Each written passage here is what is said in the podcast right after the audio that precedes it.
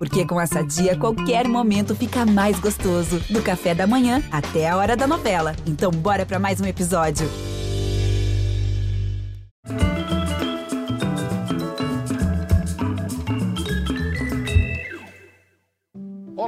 Olá, bem-vindos. Faz o seguinte, faz de conta que esse programa é uma série. Então, assim, no episódio anterior, Eu tenho mais dois anos de contrato. Galvão Bueno nos contou como foi sua despedida das narrações esportivas na TV Globo, o que ele espera do futuro, como é a sua vida agora nesse maravilhoso mundo da internet. Eu sou pilhado, sempre. E gosto. E gosto de pilhar também. No episódio de hoje, vamos fazer um flashback para lembrar a trajetória de Galvão, seus muitos e inúmeros êxitos, seus pouquinhos tropeços, seus muitos e muitos amigos, seus pouquinhos desafetos. Para isso, vão se juntar a Galvão os dois diretores da série Olha o que ele fez, disponível no Globoplay. É o que eu digo sempre. Eu sou um vendedor de emoções misturado com um equilibrista. Eu vendo emoções, mas ando no fio da navalha. De um lado a emoção, do outro lado a realidade dos fatos. Todo equilibrista de vez em quando tropeça e cai. Recebemos então Sidney Garamboni, Gustavo Gomes e, claro, ele, Galvão Bueno. Olha que chique, cara. É, esse é o trio GGG. Garamboni e Gustavo Galvão. É mesmo, cara, é. Parabéns pela série, viu? Parabéns pros dois. Vou começar com a mesma pergunta que eu fiz no começo de- do programa de ontem. Perguntei, o que foi que ele fez, então, para merecer uma série? O que, que foi que ele fez? Fala para mim. É, boa noite a todos, boa noite. G1, G2, PB. É, bom, pessoal, é, o que ele fez? O que ele fez não cabe em cinco episódios, né? A gente teve muita dificuldade até para colocar tudo o que ele fez e que fará é, em cinco episódios. Eu acho que ele fez tanta coisa que a série consegue é, é, contar isso e, e num trilho do lado, a gente vai vendo como foi o telejornalismo esportivo brasileiro desses últimos 40 e poucos anos. O Galvão fez tanta parte disso que, analisando até de um ponto de vista acadêmico, a gente vai entendendo como que evoluiu o telejornalismo esportivo brasileiro através da voz é, da maior referência de todos. É isso, é, ele é um autor da televisão brasileira, é um dos autores mais importantes da televisão brasileira. Gustavo. É, eu diria o seguinte: primeiro, agradecer estar aqui com essas os ídolos, né? Nesse programa tão, tão sensacional. E eu queria dizer o seguinte: eu acho que o que o Galvão fez foi se entregar. É, o Johnny Carson, um que faz, fazia a mesma coisa que você faz, né, né Bial? Ele dizia: quando você fica muitos anos no ar, você, você dá tudo, você entrega tudo, você coloca a sua alma. Então, o que, que o Galvão fez? Ele pôs a alma, ele, ele criou a voz dele, e nesse caminho ele lutou, acertou, perdeu, respirou e continuou. Então, ele- acho que o que o Galvão fez? O Galvão se reinventou continuamente, entregando pra gente as nossas memórias mais doces, algumas tristes, mas muito mais doces, muito mais alegres. E ele não para de se reinventar e continua se reinventando. É, é, o Gustavo ainda. qu- Quando você disse para o Galvão que queria falar não só das vitórias, mas também das derrotas, o que, que ele respondeu? Ele respondeu que sim.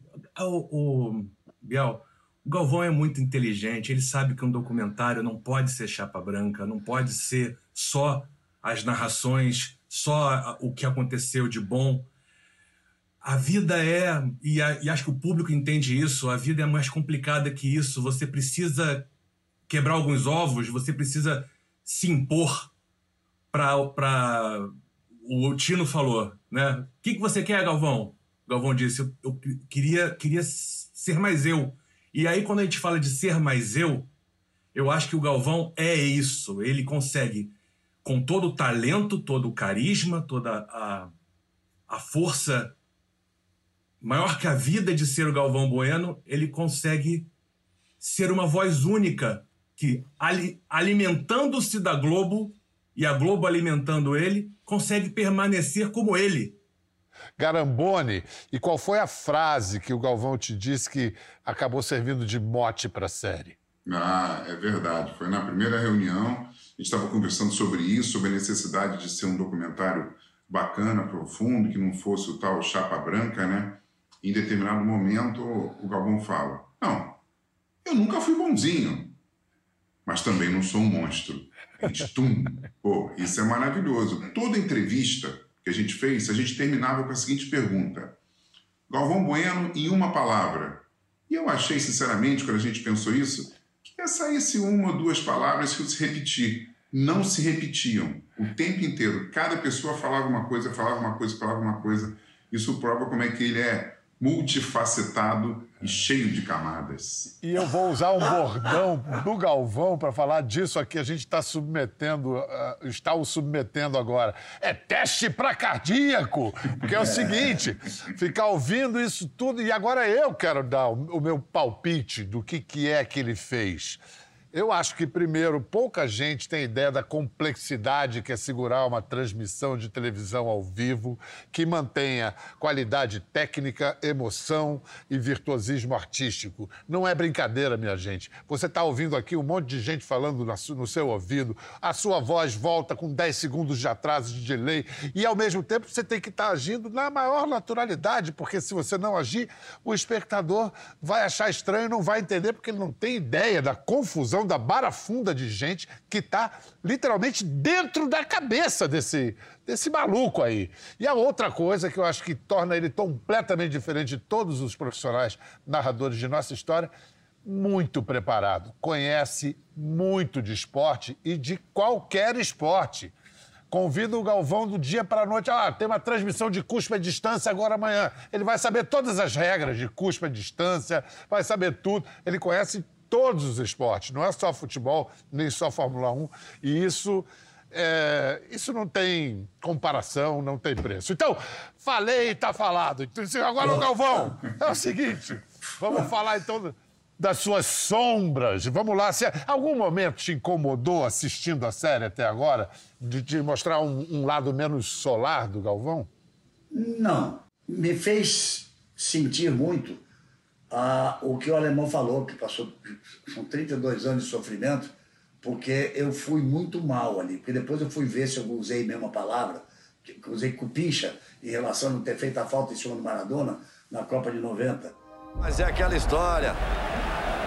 Muito cupinche, muito amigo, jogador muito amigo, Maradona, muito respeito do Maradona. Quando ele driblou o primeiro, tinha que tomar a varada e jogar ele do lado de fora do campo. Se a gente vê o lance, como eu vi 500 vezes, porque chegou um ponto que eu falei, peraí, eu sou culpado sozinho desse gol, pelo tanto que ele falou, né? E na verdade não, ele me dá um drible seco no meio de campo, depois vem o Dunga depois tinha mais quatro jogadores atrás ainda, né? E acaba acontecendo o gol. Mas ele usa só a mim como um bode expiatório. Eu deveria ter pedido desculpas a ele, como eu fiz questão de pedir desculpas ao Zinho. Mas, mas, não foi tanto assim. O Careca também falou daqui, mas o Careca é amigão, o Careca é jogador de golfe, o Careca é um gênio. Primeiro gol do Careca em Copa do Mundo foi o meu primeiro gol de seleção brasileira narrado em Copa do Mundo. Quer mais? Uma vitória em 1 a 0 em 86. Mas eu não tenho nada para reclamar por enquanto. Brasil Argélia. Não tenho nada para reclamar. Você tem uma voz, uma palavra com muito peso, no momento em que está todo mundo. Claro, quando claro. o que você está transmitindo, está todo mundo com as emoções à flor da pele. Então, qualquer é. coisa ganha uma dimensão enorme. Mas você já, já que você citou o, o, o encontro com o Zinho, é realmente um encontro muito emocionante. Vamos mostrar esse, esse encontro na, na série. Os dois têm uma conversa. Eu queria pedir desculpas para você. Sabe por quê? Porque eu soube que você falou que quando você viu quando você vê o final do teto, você abaixa o som. Zinho, demora demais o Zinho. Cadê o Viola? Zinho, vamos, Zinho, joga a bola. Vamos, Zinho, na criatividade, para tirar com ela, dá sequência no lance. Curtinha com o Zinho, bota na frente, Zinho tá sempre fora do lance. Completamente fora de jogo. E o ninguém se mexe no banco de reserva do Brasil. Eu queria que o seu Crisante estivesse aqui. É que tem ele, dois ele, anos, né? Ele ficou chateado? Dois anos, dois anos. Ele, seu dois anos que ele nos deixou, né? Dois anos. Da minha parte, assim, é claro que eu não, não, não assisti logo depois. Claro. Né? Mas quando você chega no Brasil, passa aquela, aquela, aquele momento da comemoração e tudo, e você senta com a família, aí vem as histórias da Aí seu família. Crisan tava sentido. Tava. É, Não era bom ele cruzar contigo naquela época, não. Você está emocionado, eu também tô. Eu, eu, eu queria muito te pedir desculpas e pedindo desculpas para ele, pedir desculpas para que eu possa ter sido injusto nesses 48 anos de profissão. Obrigado, irmão. Bacana. Boa. O Galvão é pura emoção, mas ele é duro na queda. Acho que o Zinho furou essa retranca, não foi, não? Foi. Eu acho que é importante falar para quem é, é, é, for acompanhar o documentário e essa cena. é, a gente quis ser tão é, é, cru, né? E realmente assim fazer um documentário mesmo que para a gente fazer esse encontro, Bial, assim, o Gustavo ficou com o Galvão, ia tocar campainha, eu entro antes e fico com o Zinho no segundo andar da casa. Entendeu? Não teve aquela coisa, ô Zinho, quanto tempo e tal, vamos lá, vamos gravar, liga a câmera, não. A gente realmente quis fazer a coisa de verdade. Aconteceu um encontro, aconteceu Isso. um encontro, de verdade. Na Exatamente. câmera, na... Isso, Exatamente. gravando, gravando. E, e eu acho que essa, essa ideia do Galvão de deixa eu aproveitar aqui para então pedir desculpa se eu fiz, eu acho que surgiu na hora, sinceramente, brotou junto com a emoção. Nós estávamos com os olhos com lágrimas, os dois ali. É, Foi um momento exatamente. de muita emoção. Porque, sabe o que eu sempre pensei? É, é, família. É O isso cara aí. tá jogando ali, mas tem, tem pai, tem mãe, tem mulher, tem filho. É... Fazer o quê? Vocês convidaram o Filipão? O Filipão tem mágoa do, do, do que ele ouviu depois de perder de 7 a 1 Tem, tem mágoa, a gente convidou. Mas eu tenho uma minha teoria, tá? Eu sou folgado a ponto de ter a minha teoria. Acho que o Filipão é muito inteligente. E se tem uma pessoa que ele pode, cada vez que alguém levantar a carta do 7 a 1 ele pode citar e, e meio que causar uma confusão, é o Galvão. Então ele fala: 7 a 1 não, mas o Galvão apontou o dedo pra mim. Inteligente, né? Mas o Filipão, eu vou falar mais uma vez para alguém. Filipão, que bobagem, Filipão. Nós nunca fomos amigos. Ah, eu, eu diria que sou amigo do Luxemburgo, eu- do, do Murici, eu- de, outros, de outros técnicos. Nunca fomos, mas tivemos muitos momentos bacanas. Na Copa de 2002, cara, eu, eu tava almoçando, ele me chamou, aí me tirou do almoço, foi pro lugar e começou a botar assim, e colocava uma, um faca, uma, uma, uma faca, um garfo, um- uma, uma caneca, não sei o quê, e a Turquia joga assim, joga assado, joga assim, joga... Eu falei, pô, você me tirou do almoço para me explicar taticamente como é que joga a Turquia? Vai, fala logo o que você quer aí. E ele dizia, não, é que eu tô preocupado, porque tá todo mundo achando que o jogo é fácil, o jogo não é fácil. E quando você fala lá no Jornal Nacional, antes do jogo, chega no ouvido de todo mundo. Eu, Filipão, você não pode me dar um comentário, Filipão. Não é ético. Mas, mas vamos resolver isso aqui. Aí foi pra coletiva. Na coletiva, eu levantei o braço. Filipão, eu tô preocupado porque todo mundo tá achando que o jogo com a Turquia é muito fácil, Filipão. Eu tô preocupado porque eu sei que ele é fácil. O que eu queria. E ele falou tudo que fez o meu comentário. E aí eu fiz o comentário. Depois teve um outro momento. Ele me chamou, passou por mim, me chamou. Tem vinho no seu quarto? Falei, sempre, sempre tem, Filipão. Então vamos lá tomar um vinho, que eu preciso te contar um, um segredo. Falei, caraca, po- posso levar testemunha? De brincadeira, eu tomou um vinho, ele falou, pode falar do Jornal Nacional hoje, que amanhã seu jogador vai jogar. Filipão, como é que meu jogador vai jogar? Eu não sou pai de jogador, eu não sou presidente de clube, eu não sou empresário de jogador. Ah, você não, não, não vem com essa coisa, não. Ah, Não vem com essa coisa, não. Você não sabe. Você sabe que eu, que eu trouxe o Kaká para a Copa do Mundo porque eu não te aguentava mais na televisão e meu filho em casa. Então, é, a minha relação com ele era assim, de, de jantar junto, de tomar vinho, eu mandar vinho para ele, para Parreira. Cara, aquilo ali, o 7 a 1 foi demais. Foi pesado. Ele resolveu que eu apontei o dedo para ele e resolveu nunca mais falar comigo. Filipão, vamos tomar um vinho, Filipão, para com isso. Ah, eu dou a maior força, Filipão. Vamos tomar um vinho. Agora, é, falar em tomar um vinho para reconciliar, uma- algo mais recente. Você diria alguma coisa para para Neymar, para Tite? Neymar, eu diria o que eu sempre digo. Em certos momentos, hoje, hoje, hoje não tanto. Eu acho que ele foi muito bem na Copa. Ele, foi- ele se machucou, o esforço que ele fez para se recuperar, a volta dele, o gol que ele fez que nos levava para a semifinal com a Argentina. Hum, hum, são quatro contra quatro. Partiu pela esquerda a Croácia. Partiu o cruzamento, essa é a bola do jogo! Ele não tem culpa, ele não tem culpa se o Tite mexeu errado, se o Tite inverteu os laterais, botou um que já não conseguia andar, que está fora de posição, trouxe para a direita, tirou o Militão e. Tirou o Vinícius. Tirou o Vinícius. Tirou o Vina. 18 minutos do segundo tempo. Né? É, mas ele fez uma, uma Copa importante, tanto que depois pegaram e dizendo, porra, o que, que, vocês estão fazendo lá na frente? Acabou, todo mundo aqui atrás. Quando ele faz aquele gol no, no final do primeiro tempo da, da prorrogação, acabou o jogo. E eu dizia na transmissão, fura a bola dá uma pancada, vai expulso, arruma uma confusão, não pode ter mais jogo. E teve aquela bola que levou, que levou para os pênaltis. Então, o Neymar, eu quero dizer uma coisa, eu nunca me referi à vida pessoal dele em nenhum momento. Até porque, Biel, não admito que ninguém interfira na minha. Então sempre foi dentro de campo. Num determinado ponto, ele exagerou, passou do ponto em reclamações. Ele era, ele era nós tínhamos a Neymar Mania, que não temos mais, graças a Deus.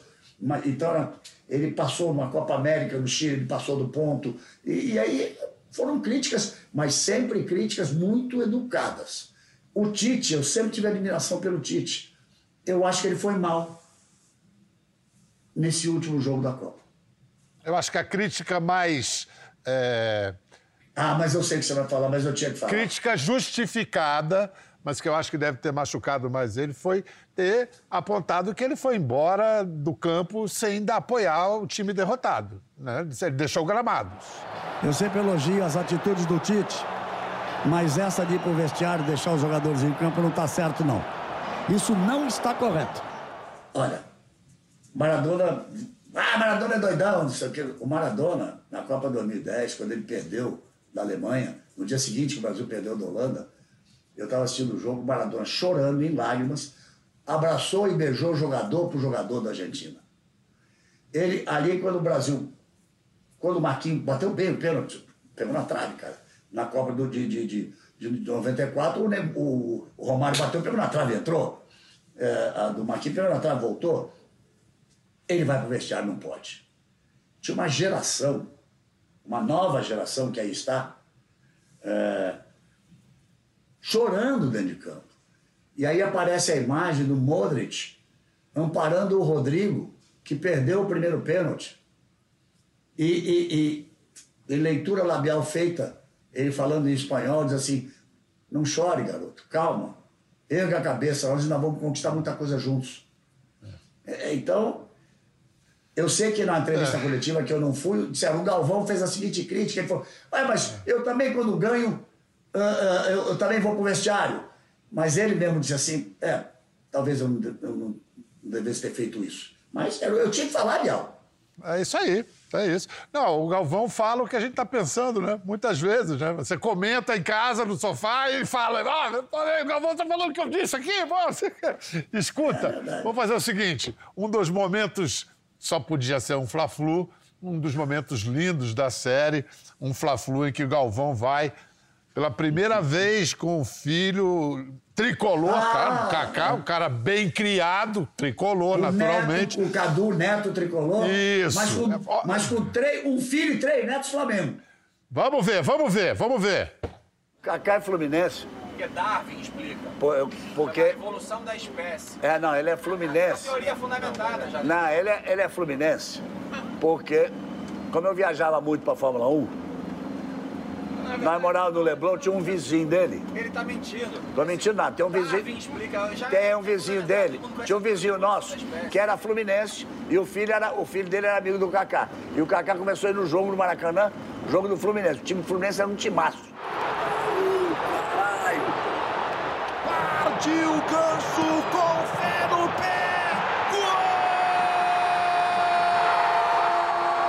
o Galvão ele sente o gol, ele murcha, ele volta para um lugar atrás. Daqui a pouco ele olha eu e meu filho batendo a mão, comemorando, e ele abre um baita sorriso. A imagem mostra, e não é um sorriso de sem graça, é um sorriso de alegria de estar tá desfrutando o Maracanã com o filho e com o neto. falei que ia tomar gol. Falei que ia tomar o gol. Falei que ia tomar o gol. Muito lindo, muito linda essa cena. Muito linda. E é, e é curioso, porque depois de tantos anos narrando, você ainda sofre como torcedor, né, Galvão? É, mas agora eu tô um pouquinho mais torcedor, né? É, pois é. Agora pode, É, né? ah, Também gozado, tem imagens, eu devia ter te mandado, do jogo, o primeiro jogo das oitavas ah, da Copa do Brasil, que o Flamengo massacrou o Fluminense e não conseguiu fazer o gol. O, o- o Cadu, meu neto, ficou sentado do meu lado 90 minutos sem falar uma palavra. Pois é, perderam a chance. Perderam a chance. Agora no segundo jogo já vai ser diferente. Escuta, é, Gustavo, o Galvão, no programa anterior, ele falou que é, ele indicou isso, mas eu queria ver a sua elaboração a respeito, de que ele entendeu coisas profundas sobre ele mesmo na série. A relação com a mãe, com os pais, a, a criação dele. O que, que você pode nos dizer sobre isso, Gustavo? É, é, fazer um documentário desse sobre uma figura icônica, gigantesca, é um, é um aprendizado enorme, né? Então eu e Garamboni juntos também fomos entendendo mais e, e mergulhando na figura, e meio que descobrindo coisas que a gente não tinha pensado, que a gente não tinha nem imaginado. E a gente vai ve- vendo essa pessoa humanizada, né? Essa pessoa que a gente tira do pedestal e começa a descobrir é, como ele pensa e, e ele começa a, se, a se ver e a se enxergar diferente. Eu acho que é um processo que ele sai uma outra pessoa e por conta de, de ouvir os outros, né? De ouvir o que os outros pensam dele, né? E eu acho que agora, Galvão, não sei se você precisa mais de análise, ou se isso já serviu aí como um, um processo terapêutico aí, fazer esse documentário. Não, primeiro fazer e agora assistir. É, eu pois sei é. lá. Não, eu tô, eu tô muito preocupado com o tal do quarto, do quarto episódio. Porque ah, o Eric, o diretor da Globoplay, ele disse para Desirê, você vai adorar isso depois do jantar, né? Ah, já de madrugada, depois de, de algumas taças. Aí aí ele diz assim, você vai adorar o quarto episódio. O que, que é esse quarto episódio, gente? Eu tô meio que apavorado com isso. Não conta não, não conta não! Ou quer dizer, dá um teaserzinho então. Dá, dá, dá um spoiler aí. Não, é, o quarto episódio vai mergulhar um pouco naquilo que é, é, vocês meio que já deram uma, uma namorada aí, que é quando o Galvão é, é, cresce tanto né, profissionalmente, é, passa a ser mais do que um, um- um narrador, né? Já, é, de novo, como vocês falam que ele é um pioneiro, reinventa, inventa, já estava se tornando influencer, né? Porque tudo que ele falava tinha muita, muita importância, e vem uma saturação, que é até normal, e vem aquelas questões do Cala a Boca Galvão, é, de alguns estádios começarem a mandar ele para aquele lugar e tal, e a gente mergulha um pouco nisso, com as pessoas opinando e trazendo novidades e interpretações desse momento. Eu sempre tive certeza que teve, a parte que sempre gostou de mim sempre foi muito maior do que a parte que não gostou. No meio da Fórmula 1, as pessoas ainda me chamam de papagaio. E não é que essa campanha é para salvar o papagaio, que é o papagaio Galvão. Eu tô com o papagaio Galvão, não abro, tô fechado na, na campanha, vamos em frente. É, é tudo brincadeira. Então eu vou dar mais um spoiler do quarto episódio e que é ao mesmo tipo, ao mesmo tempo um teaser para algo que eu vou mostrar daqui a pouco. William Bonner está no quarto episódio. Antes, porém, vamos lá.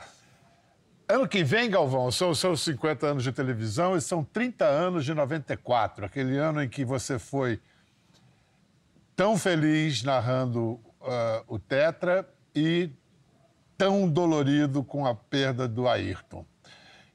E junto com você, o Brasil, vivendo esse ápice e esse abismo.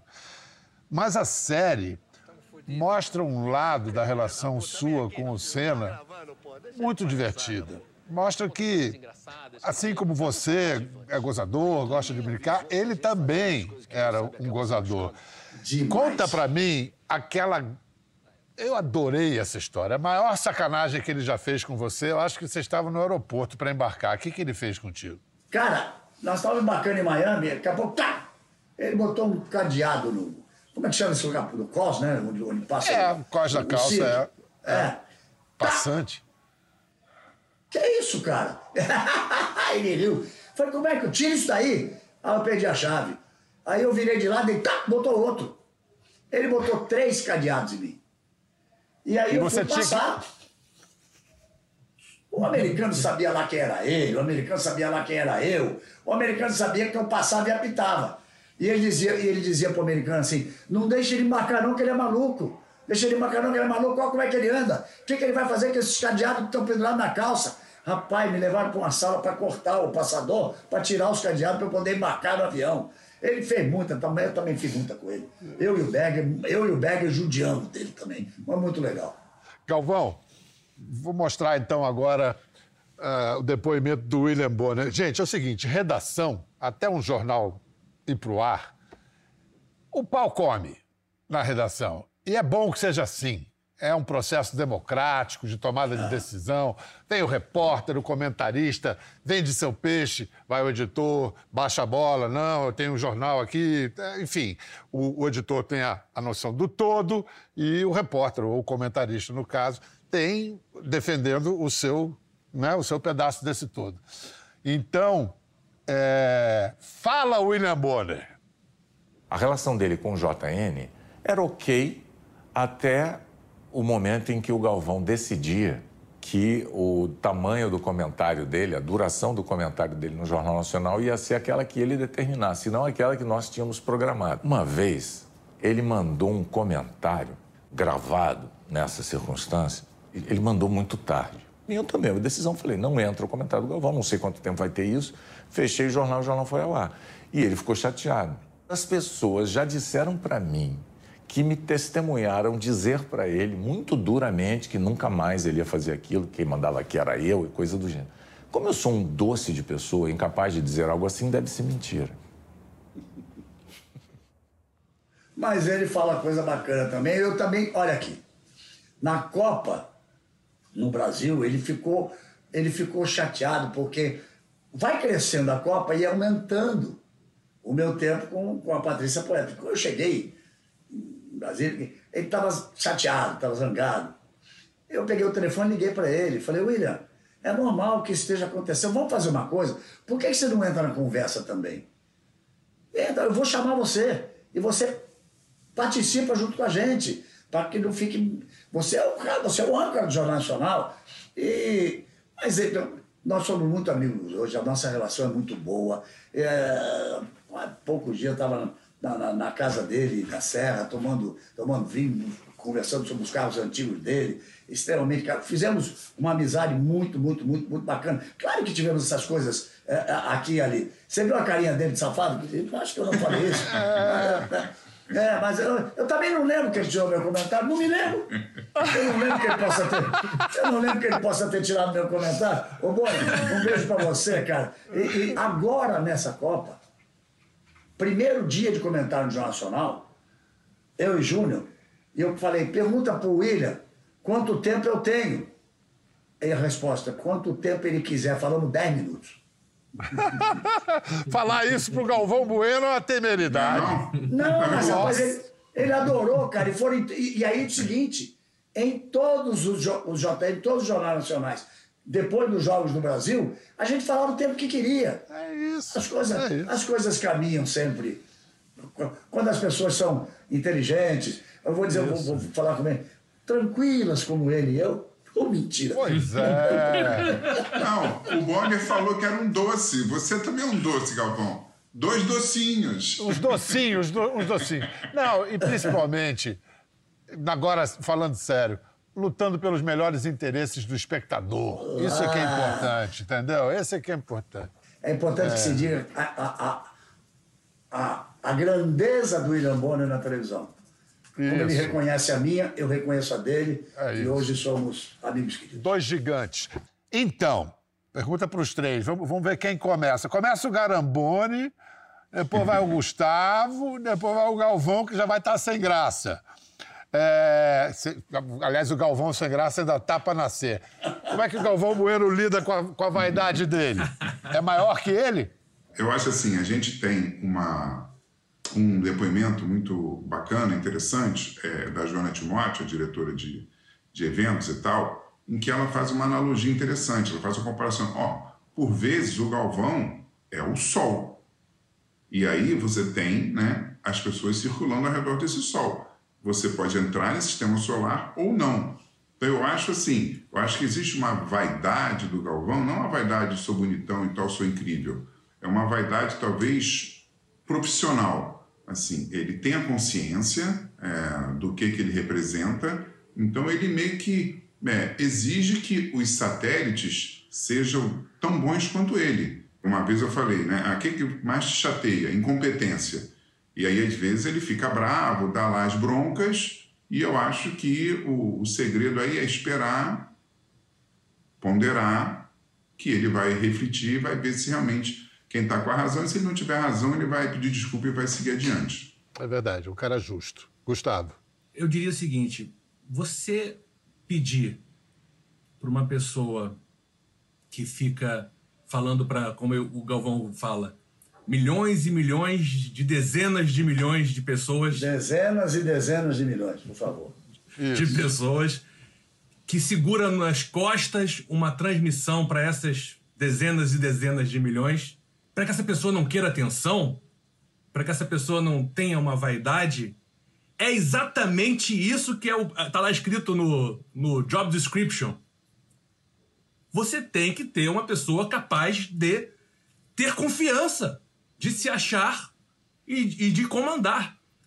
Então, vaidade sim, brigas sim, pavio curto sim, mas sempre no, no interesse do melhor, do que ele acredita ser o melhor. Então, sim, no quarto episódio, talvez ele não goste de algumas coisas, tem algumas brigas lá, mas é tudo briga pra, é tudo briga para conseguir o que é o que a gente aprendeu com o Boni, aprendeu com a Armando Nogueira, aprendeu na Globo, a fazer o melhor possível. Sempre poder fazer melhor, é isso. Qual a sua maior vaidade, Galvão Bueno? Qual a sua maior vaidade? Eu só quero fazer uma correção no que o Gustavo disse. Não, não eram brigas, eram discussões. É, tá. isso. Isso aí. Briga não. Eu sempre uso uma frase, Biel, é o seguinte: chegar ao sucesso não é tão difícil. Permanecer nele e conviver com ele é mais complicado. E eu, eu sou exigente pra caramba. Eu sou muito exigente mesmo. Porque na hora que eu falo, bem amigos da Rede Globo, a bomba, a bomba tá para explodir na minha cabeça. É isso. É, é, se cair, o tombo é grande. Então, é, eu tenho muito orgulho do que construí. Tenho muito orgulho de estar aqui. Eu me lembro que, te agradecer agora, quando o Senna morreu, o domingo em que ele morreu, tinha o Fantástico, à noite você veio de Londres. Eu não tinha condições psicológicas para fazer. Você foi firme, como sempre, brilhante, como sempre, no, no Fantástico, e nós fizemos juntos o Jornal Nacional, ao vivo, Agora vamos ouvir o depoimento é, é, de um na, amigo de na, cena, na segunda-feira. o narrador da TV Globo, Galvão Bueno.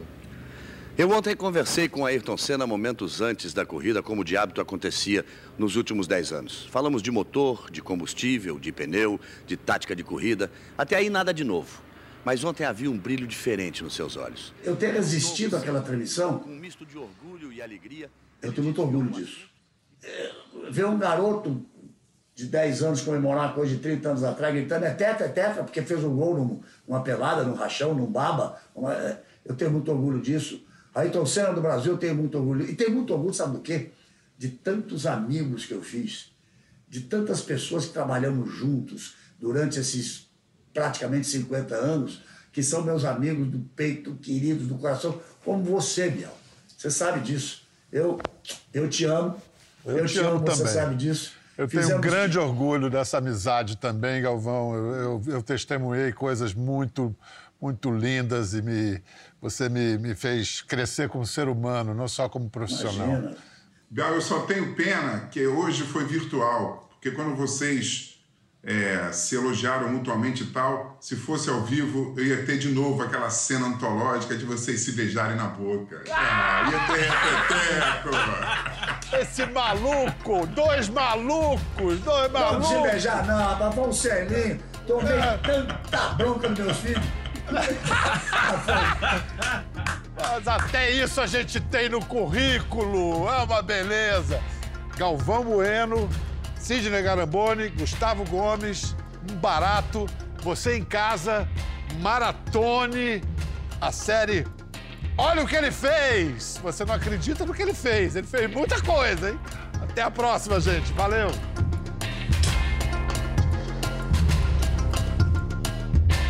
Ficou curioso para ver as imagens do programa? Entre no Globoplay. Até a próxima.